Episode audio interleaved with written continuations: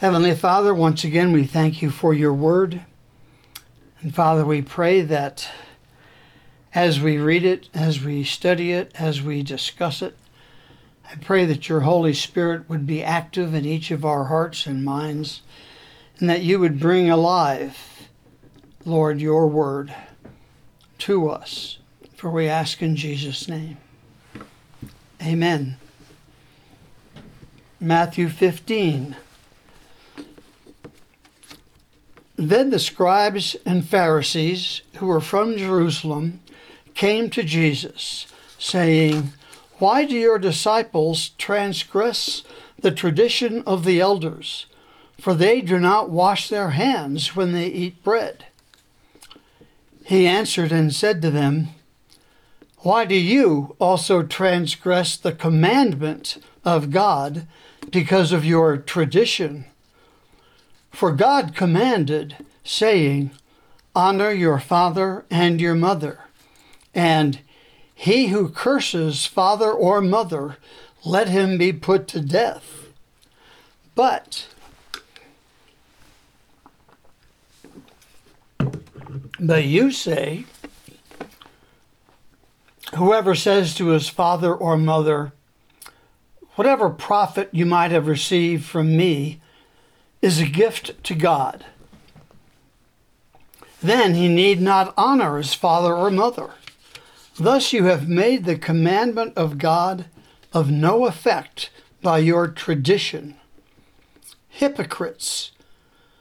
Well did Isaiah prophesy about you, saying, These people draw near to me with their mouth and honor me with their lips, but their heart is far from me and in vain they worship me, teaching as doctrines the commandments of men. When he had called the multitude to himself, he said to them, Hear and understand. Not what goes into the mouth defiles a man, but what comes out of the mouth, this defiles a man. When his disciples came and said to him, Do you know that the Pharisees were offended when they heard this saying? But he answered and said, Every plant which my heavenly Father has not planted will be uprooted. Let them alone. They are blind leaders of the blind, and if the blind leads the blind, both will fall into a ditch. Then Peter answered and said to him, explain this parable to us. So Jesus said, Are you also without understanding? Do you not yet understand that whatever enters the mouth goes into the stomach and is eliminated? But those things which proceed out of the mouth come from the heart, and they defile a man. For out of the heart proceed evil thoughts murders, adulteries, fornications, thefts, false witness, blasphemies. These are the things which defile a man. But to eat with unwashed hands does not defile a man. Interesting scene. This is a dramatic shift from our study last week with the feeding of the 5,000 men and their families, or about 15,000 people. It had that feeding, it had Jesus and Peter walking on the water, and the continuation of Jesus' ongoing ministry of healing. Now we suddenly come to a direct confrontation by an official delegation of scribes and Pharisees. These have been sent by the Jewish rulers in Jerusalem specifically to watch and listen closely to Jesus in order to find things with which they could accuse him. Maybe blasphemy, maybe heresy. In fact, we see this open attempt at fault finding of Jesus in several places in the gospel. We've already looked at Matthew chapter 12. Verse 14 there, we read, Then the Pharisees went out and plotted against him, how they might destroy him. And then later here in Matthew, in chapter 22, verse 15, it says, Then the Pharisees went and plotted how they might entangle him in his talk. In Mark 3 6, then the Pharisees went out and immediately plotted with the Herodians, their enemies, plotted with the Herodians against him, how they might destroy him. And then finally, describing what is really happening in this scene, Luke 6, verse 7 says, So the scribes and Pharisees watched him closely, whether he would heal on the Sabbath, that they might find an accusation against him. So that's the situation as we pick up the story this week. We'll look at the first nine verses again. Then the scribes and Pharisees who were from Jerusalem came to Jesus, saying, Why do your disciples transgress the tradition of the elders? For they do not wash their hands when they eat bread. He answered and said to them, Why do you also transgress the commandment of God because of your tradition? For God commanded, saying, Honor your father and your mother. And he who curses father or mother, let him be put to death. But you say, Whoever says to his father or mother, Whatever profit you might have received from me is a gift of God, to God, then he need not honor his father or mother. Thus you have made the commandment of God of no effect by your tradition. Hypocrites!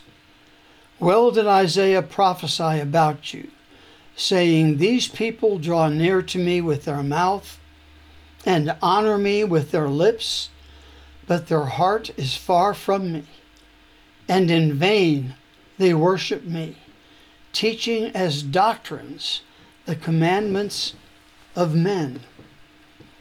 Doctrines would be what is taught from the Word of God, not traditions that man made up.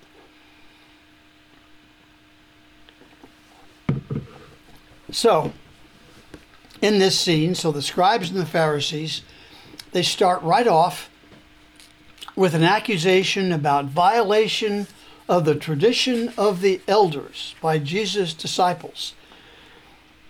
But the Lord immediately fires back with a much more serious accusation against these so called experts in the law.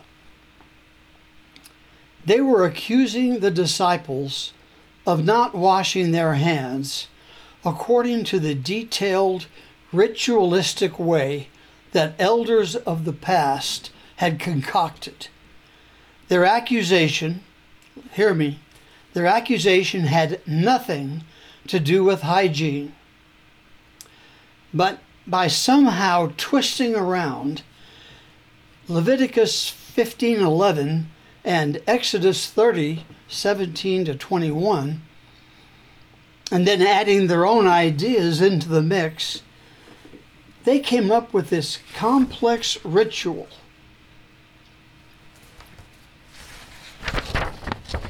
Whoops. Where, where's this? Here we go. It's called the Netilat Yadayim. The Netilat Yadayim, which is required before any meal containing bread or matzah. And it's typically done using a two handled cup, but any vessel will do. There are various customs regarding how the water should be poured, but a common practice is to pour twice on the right hand, followed by twice on the left. For left handed people, they do the opposite.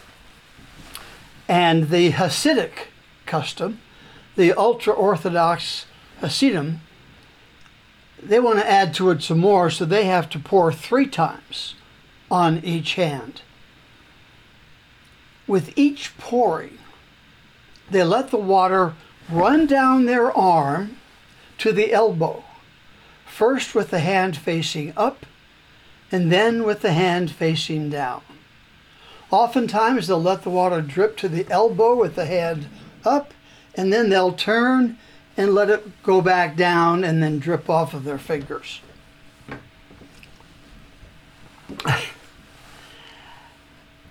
It's clearly understood that the washing is not done, I mean, is done for ritual rather than for personal hygiene. Any Jew will agree with that. And even if a person already has clean hands, they've already done the soap and water thing, they still are required to perform this ritual. I'm going to go aside here for a moment. Back before I was saved, back in the late 60s, early 70s, I've talked to you about this before. I uh, I had summer jobs when I was teaching high school. I had summer jobs working for a uh, a bus company, and in that job we um, we would often go down to Williamsburg and Brooklyn, and we would pack up Hasidic Jewish families. We had taken out all but four rows of the seats in the school buses that we were driving. And we would fill the back of that bus with all of their stuff, all of the things they would need for the summer. And then we'd drive them up to the bungalow colonies up in the Catskills, unload it, and so forth. But one very interesting thing that kind of really caught me by surprise is while we were driving up the New York Thruway, any of you who've been there, it's a typical typical interstate, only it's got a lot more stuff around it. But we're driving up the New York Thruway, and suddenly the men of the four families came up to me and hit me on the shoulder. It wasn't a gentle pat, it was, we need to stop.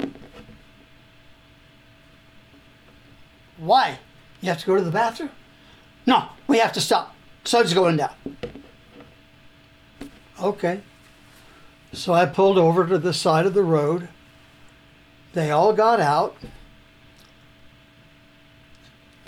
The women had little, uh, well, they had bottles of water, That's what they had. And the men went over and looked in the grass and they found some grass that had some dew on it, some moisture, and they would rub their hands on that. And then I guess it was their wives would come over and would pour water onto their hands so they could do that ritual. And then women would do it for each other. It was a strange experience, but I learned some things. Now, many ancient Jews took this tradition of the elders very seriously. The Babylonian Talmud, that's a collection of commentaries by ancient rabbis. That Talmud contains examples from preachings of the rabbis on the importance of this ritual, including an argument that washing before meals is so important that neglecting it is tantamount to adultery and fornication and risks divine judgment in the form of sudden destruction or poverty. In fact, the Jewish rabbi Jose said, He sinneth as much who eateth with unwashed hands as he that lieth with a harlot. And he's just one of very many examples, even up to today, by the way. And that is the issue that's brought before Jesus here. That's what got the scribes and Pharisees so twisted up. They held that the disciples actually defiled themselves by eating without doing this ritual, even though these ceremonial washings are commanded only by man's tradition, nowhere by the Word of God. But rather than arguing with them, Jesus, as I said, shot back with a much more serious accusation. We'll read it again now, beginning in verse 3. He answered and said to them, Why do you also transgress the commandment of God because of your tradition? Maybe you understand that statement now a little more. For God commanded, commanded, saying, Honor your father and your mother, and he who curses father or mother, let him be put to death. It was that serious to God, that important. Then Jesus goes on and he says, But you say, Whoever says to his father or mother, Whatever profit you might have received from me is a gift to God he accused these scribes and Pharisees and those they represented, he accused them of transgressing, violating the commandment of God. Indeed, the very words of the fifth commandment. Jesus was so vehement in his response because these guys were far too concerned with their ceremonial trivialities while actually trying to justify the violation of God's Word. Actually, God's spoken Word and words that God Himself wrote on stone. They were, in fact, encouraging people to sin against God.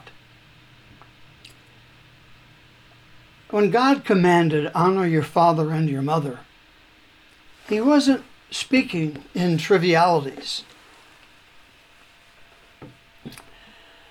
People may laugh at or ignore God's word.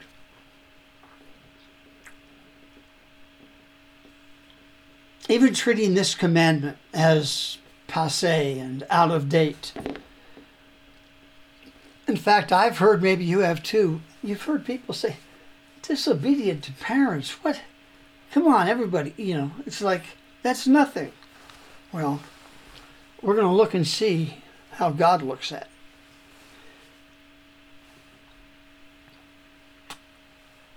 It was just as important in Jesus' day as it was in Moses' day, and it is still just as important in our day just as important as it was when Yahweh wrote it in stone on Mount Sinai.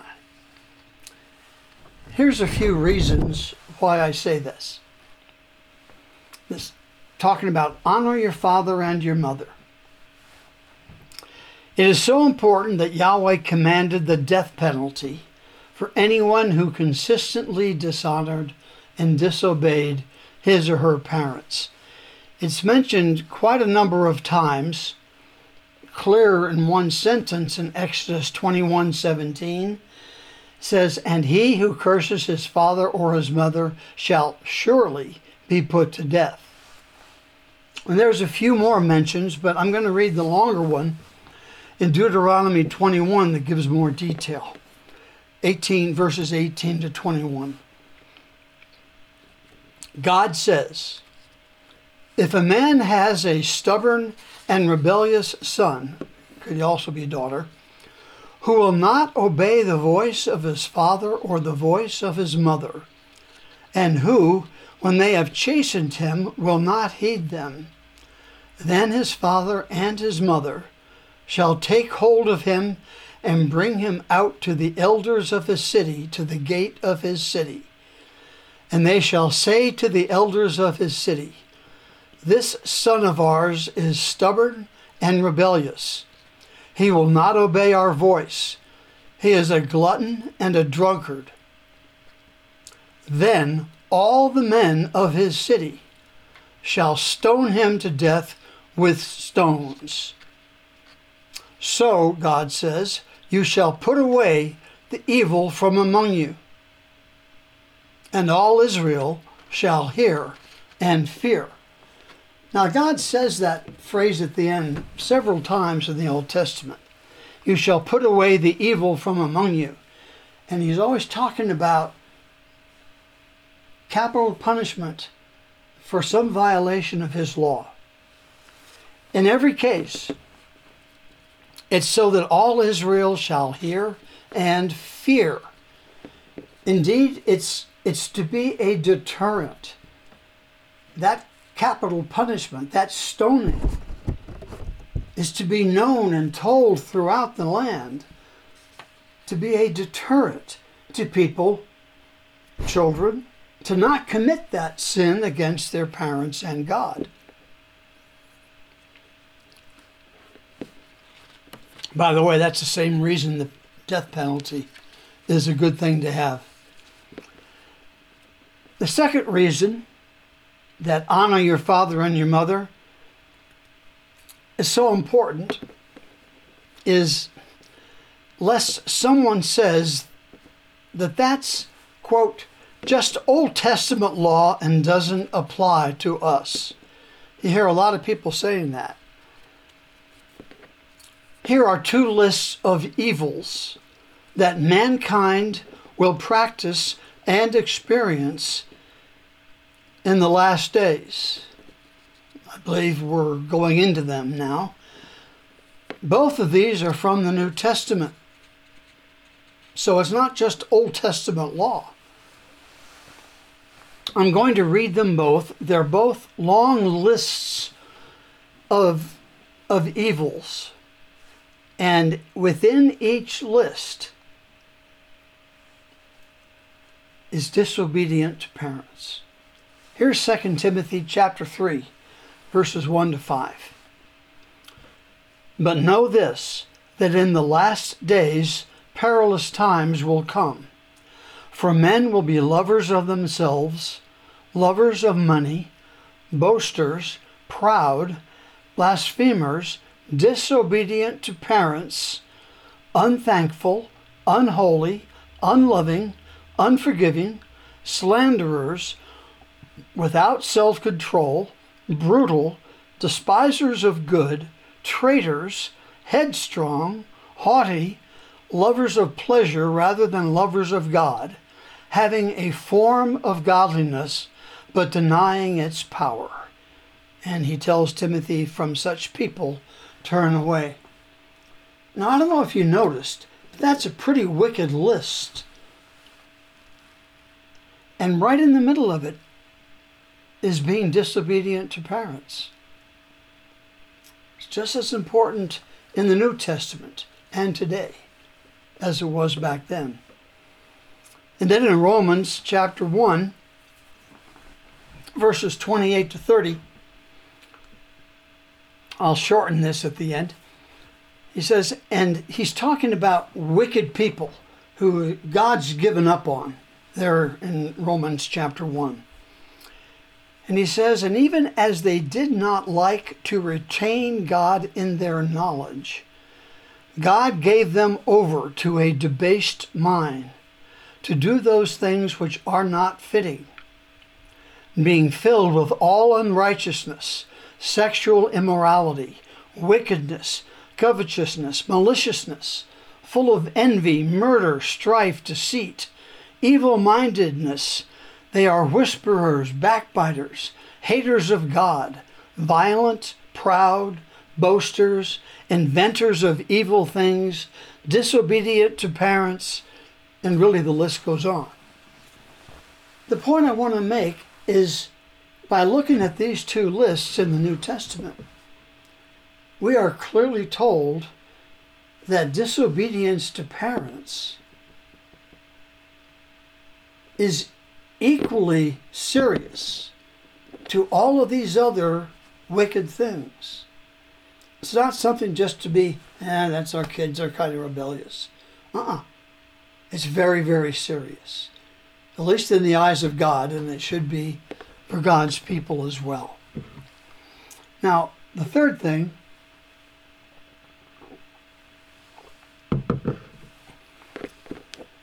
is one more Testament verse that speaks specifically to the evil traditions set up by the elders.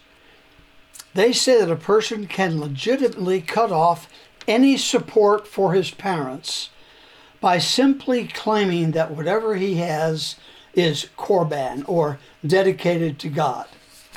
I want you to remember that. That's what they say. The child could say, Whatever I was going to have that I could give to you, I've dedicated to God. And then history shows that all that means is they keep everything they've got. But here's what God says about that very thing. 1 Timothy chapter 5 verses 4 and 8. But if any widow has children or grandchildren, let them first learn to show piety at home and to repay their parents for this is good and acceptable before God. But if anyone does not provide for his own, and especially for those of his household, he has denied the faith and is worse than an unbeliever. Did you know that that was in the New Testament? Again, God doesn't change. He's still very serious about that.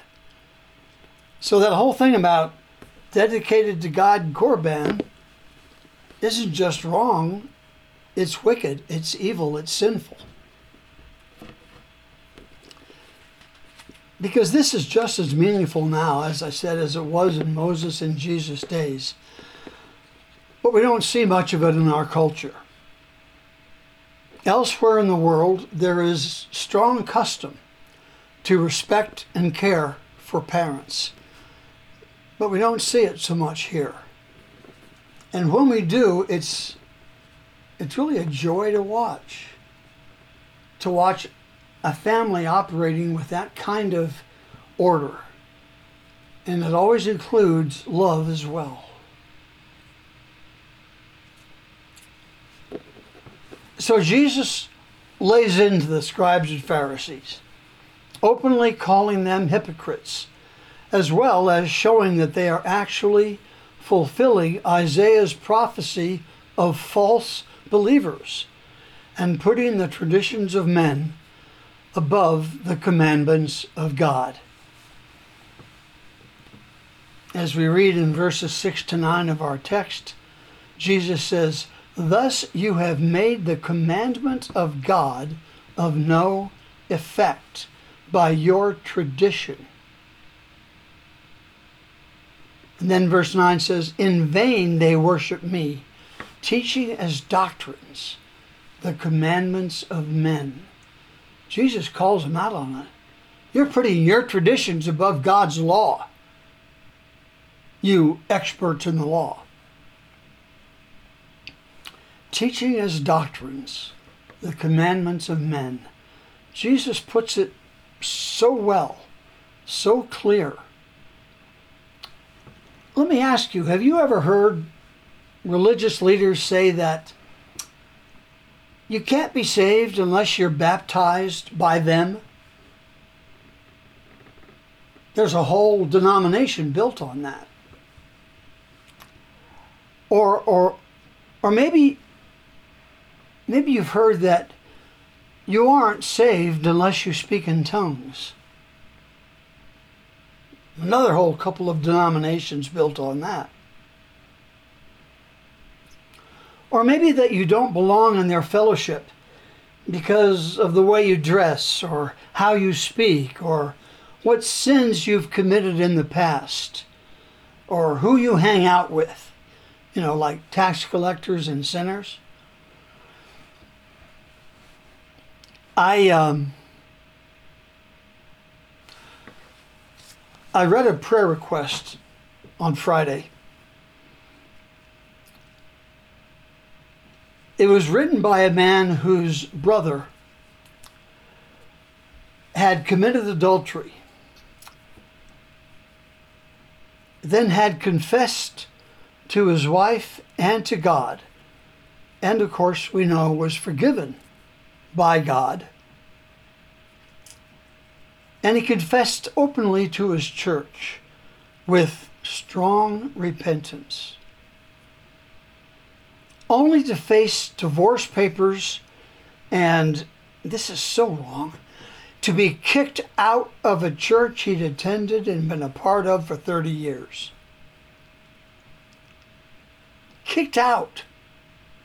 Somebody needs to kick out that pastor because this is what God says. Listen, this is in 2 Corinthians chapter 2, verses 5 through 8. A little bit of backstory. In 1 Corinthians 1, Paul talks about a man who had committed adultery with his father's wife and that he was unrepentant at the time. So Paul came down with strong condemnation. But in 2 Corinthians, he says this But if anyone has caused grief, he has not grieved me, Paul, but all of you to some extent, not to be too severe. This punishment, which was inflicted by the majority, is sufficient for such a man. So the church had taken action, and the man had been punished. So that, on the contrary, you ought rather to forgive and comfort him, lest perhaps such a one be swallowed up with too much sorrow. Therefore, I urge you to reaffirm your love for him. Maybe they read Matthew 18, which is the way that we're supposed to deal with unrepentant sinners in the church. And the whole whole idea is to have them suffer enough from being kicked out that they will repent and come back. But this man had already repented. He wasn't trying to justify his sin.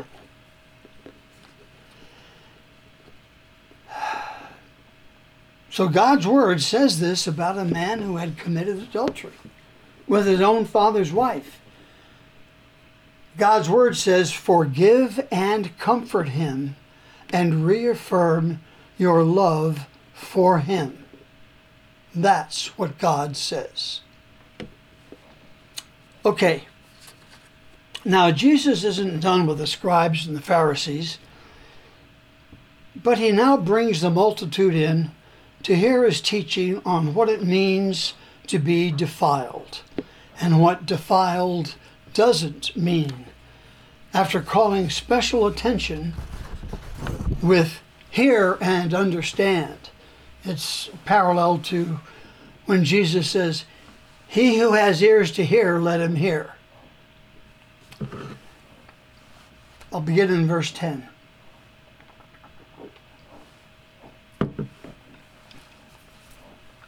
When he had called the multitude to himself, he said to them, Hear and understand.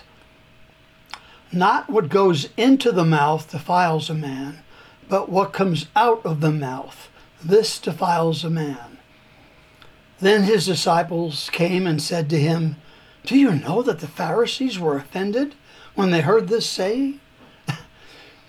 but he answered and said, Every plant which my heavenly Father has not planted will be uprooted.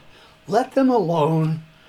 They are blind leaders of the blind, and if the blind leads the blind, both will fall into a ditch.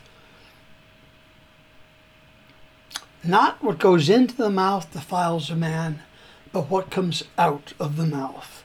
This defiles a man. One verse, one sentence, one simple contrast between two things. But the Pharisees were offended. Jesus' disciples told him.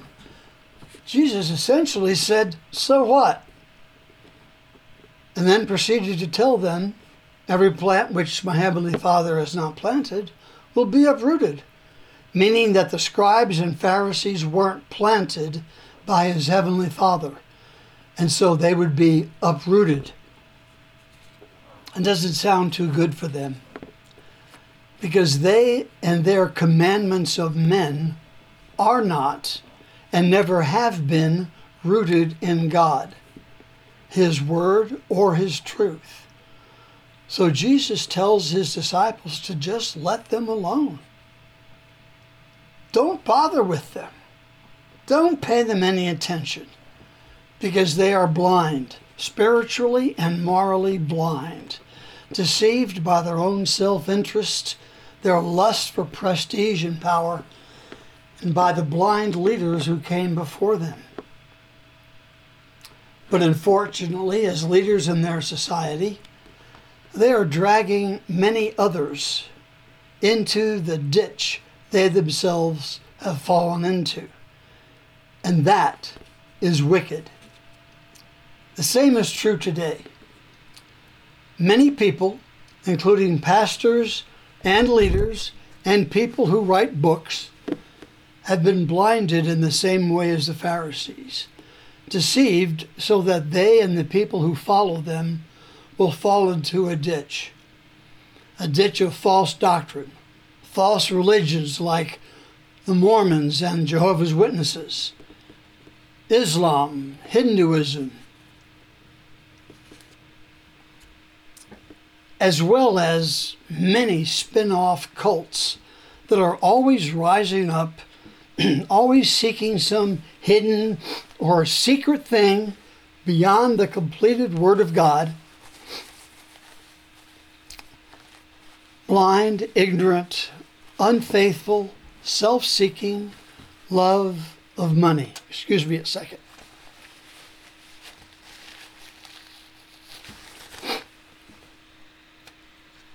Thank you. And then finally, Jesus gets to the heart of the matter. In response to Peter's question, explain this parable to us, Jesus said, Are you also without understanding? Do you not yet understand that whatever enters the mouth goes into the stomach and is eliminated? But those things which proceed out of the mouth come from the heart, and they defile a man. For out of the heart proceed evil thoughts, murders, adulteries, fornications, thefts, false witness, blasphemies. These are the things which defile a man. But to eat with unwashed hands does not defile a man. Keep in mind, he's talking about that ritual, not getting your hands clean before you before you eat. Now, to be fair to Peter and the rest of the disciples, and we need to remember that they, like the Pharisees, had been raised under the Old Testament law with the traditions that perverted it. They didn't know that all those things were, were wrong, so many of them. So the idea that there were no foods that defile a person was a shocking thing to them. Jesus had just rattled their cage. That's why I read that section earlier on all the unclean and clean foods. Because they were raised with that. That was that was what they they had to live by that. It's still there. And in fact, let me find that. It's still there, and you've heard of kosher. The, the foundation, the bedrock of the whole idea of kosher, separating dairy and meat, that whole idea comes from the last half of the last verse of Deuteronomy 14 21. It all comes from years of rabbis debating about you shall not boil a young goat in its mother's milk. They have used that verse to justify that whole thing of kosher. Any religious Jewish home has a full set of pots and pans, two full sets of pots and pans, two refrigerators, two microwaves, two sets of plates and utensils, because they can't let stuff that's touched dairy also touch meat. It's ridiculous. And it all comes from that simple phrase. But they were raised with that, just as the Pharisees were. Again, so the idea that there's no foods that defile was really radical. So Peter's lack of understanding is quite reasonable. But still, Jesus rebuked him. This is just one of many examples where Jesus puts aside the old ceremonial law, that part of the Old Testament law, and replaces it with his new order, the new covenant, the freedom we now have in Christ. I've spoken with a lot of Jews who have become Christians. Probably you have too. And one of the first things they say after their salvation testimony, that's always they say how they got saved, how they were how they were led to explain to understand the Old Testament and how it testifies of Christ so clearly. But then the next thing I hear usually is, "Ha, no more kosher." Or, "Ah, now I'm free to have bacon." Truly, I hear it very often. Very often.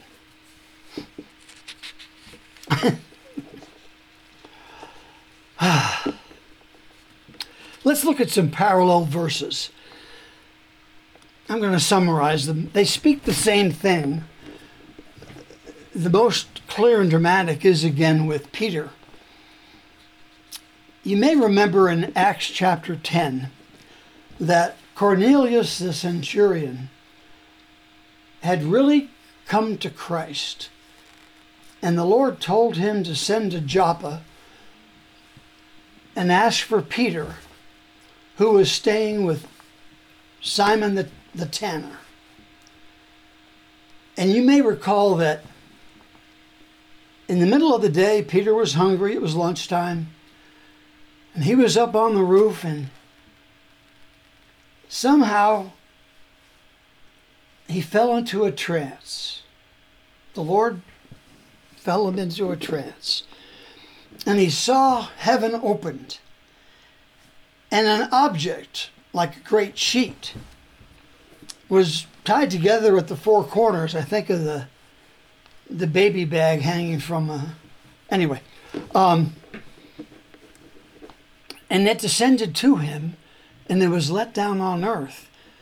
And the scripture tells us in it were all kinds of four footed animals of the earth, wild beasts, creeping things, and birds of the air. And a voice came to him, saying, Rise, Peter, kill and eat.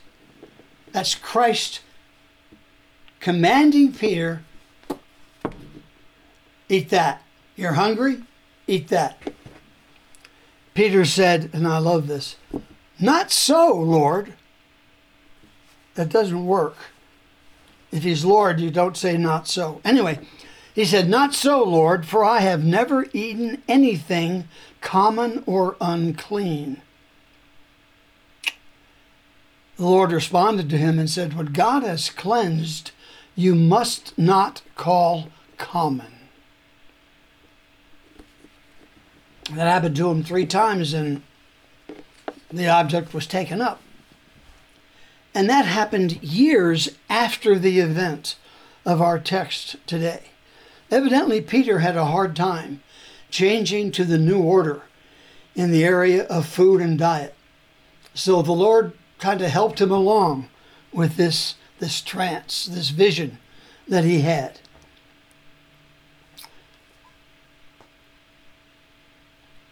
I was going to give you some Old Testament verses that really explain why it was so hard for these Jews of Jesus' generation to accept the idea that all foods are okay. Leviticus 11, the whole chapter. Um, Leviticus, Leviticus 20, verse 25. Deuteronomy 14, 3 to 7 says, You shall not eat any detestable thing. And then, even when God commanded the prophet Ezekiel to go out in the desert, plop himself down, and lay on his side for 370 days or something like that, and, and then flip over and do it on the other side. And he told him how to how to cook his food. He would have a certain amount of food, and he was told to cook it over human feces. That's what God told him to do. Ezekiel answered and said, Ah, Lord God, indeed I have never defiled myself from my youth till now. I have never eaten what died of itself or was torn by beasts, nor has abominable flesh ever come into my mouth. So you know what the Lord did? He said, hmm, Okay, you don't have to use human feces, use animal feces. That's what he used as fuel to cook his food. Sounds awful like, like Peter there and what, he, what Ezekiel said. So there was good reason for observant Jews to avoid prohibited food. But as I said, that is from the ceremonial law that was done away with in the new covenant of Christ. And Jesus wanted his disciples to understand that, as well as the fact that ritual hand washing had nothing to do with God's law. Nothing at all.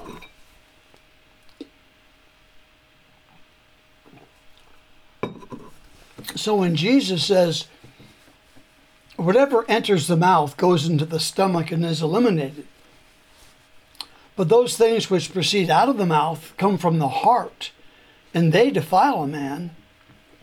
He was making a clear distinction between unimportant ceremonial rules and traditions and very important spiritual and moral commands of God. We are defiled from the inside out rather than from the outside in. And this is especially true of ceremonial things like foods.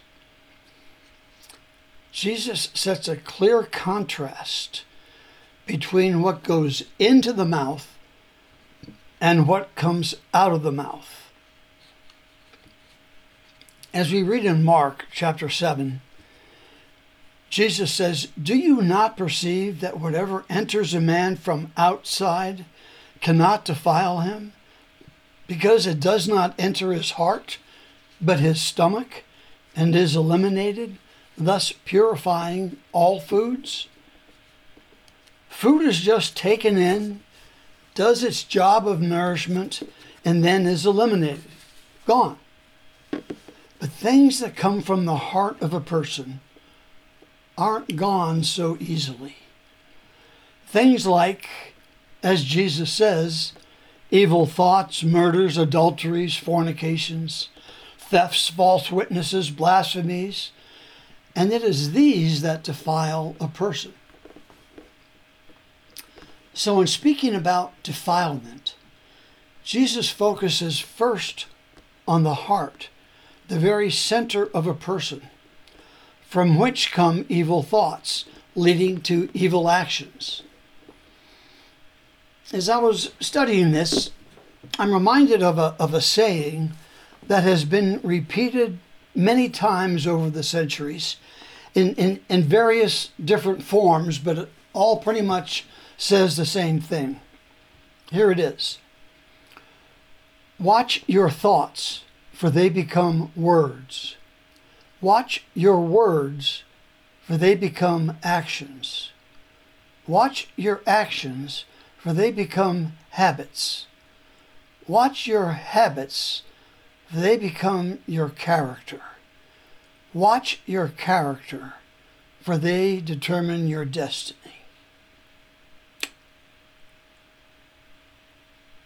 Pretty good stuff. Pretty straightforward.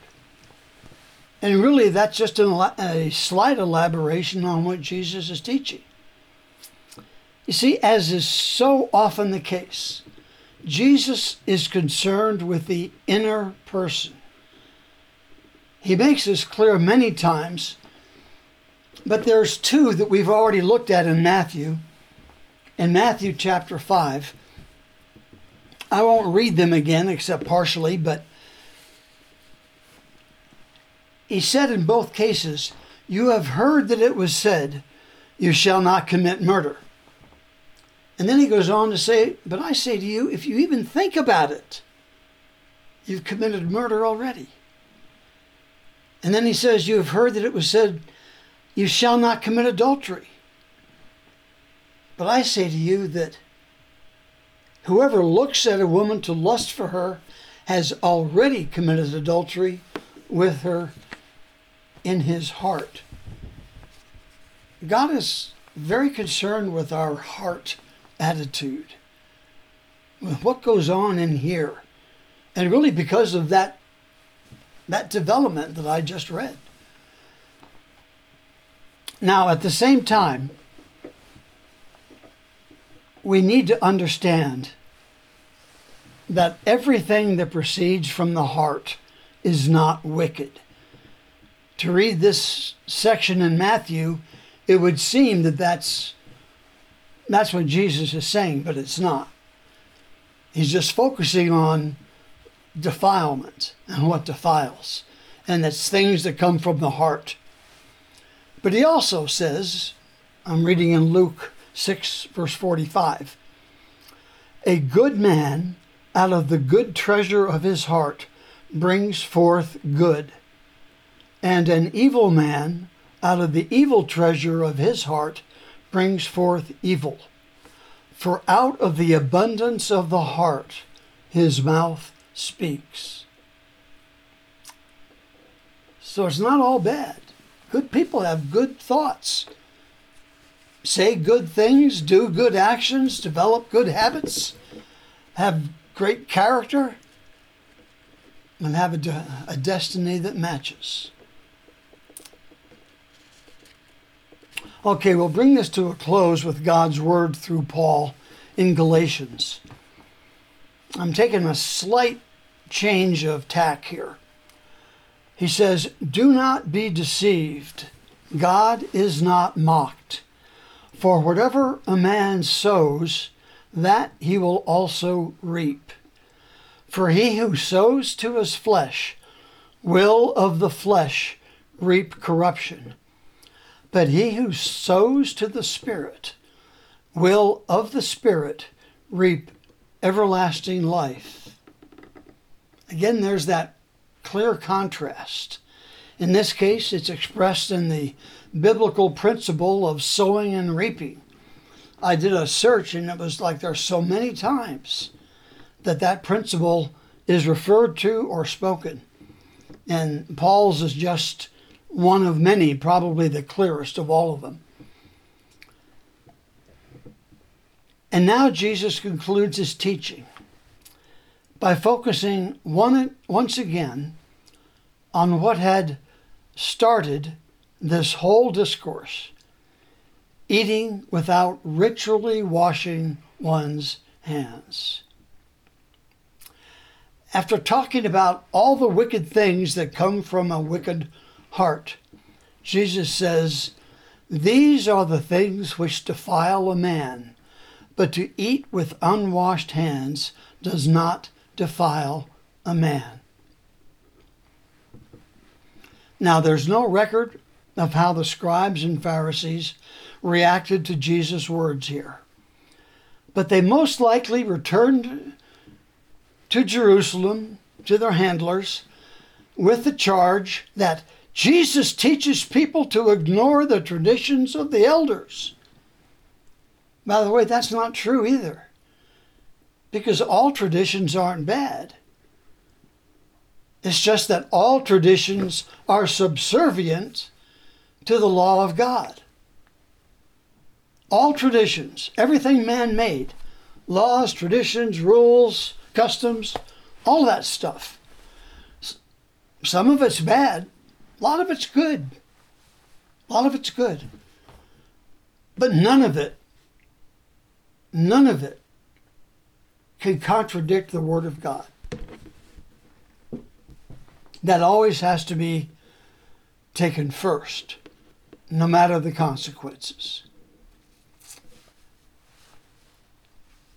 Unfortunately, the emphasis of the religious leaders in Jesus' days, and too often in our own, is usually only on the external things, not the internal things that make for true righteousness.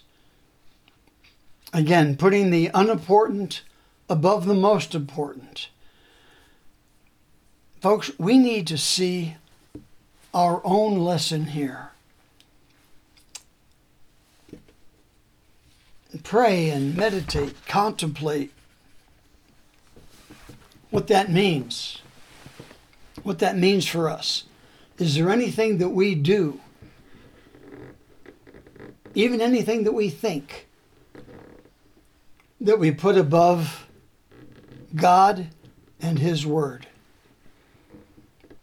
we call him Lord. Now, that word gets abused all through history. You know, you get lords of the manor and this and that. But even there, the term Lord means master, means one we must obey. So if we call God our Lord, the Father, Son, Holy Spirit, if we call him Lord and we don't obey him, we don't do what he says, we're hypocrites.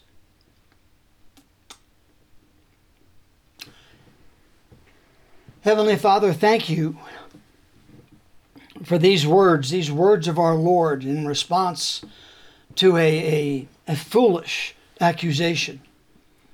Father, I thank you that you clarify so much. I thank you, Father, that you give us your truth in such a clear manner. And I pray, Lord, that all of your people would make it a habit to consider both our thoughts and our actions and to hold them up against your word and your person. And if they would contradict you in any way, that we would throw them out, that we would discard them. And always, always join ourselves and our thoughts and our deeds to you. And I pray this, Father, in Jesus' name. Amen.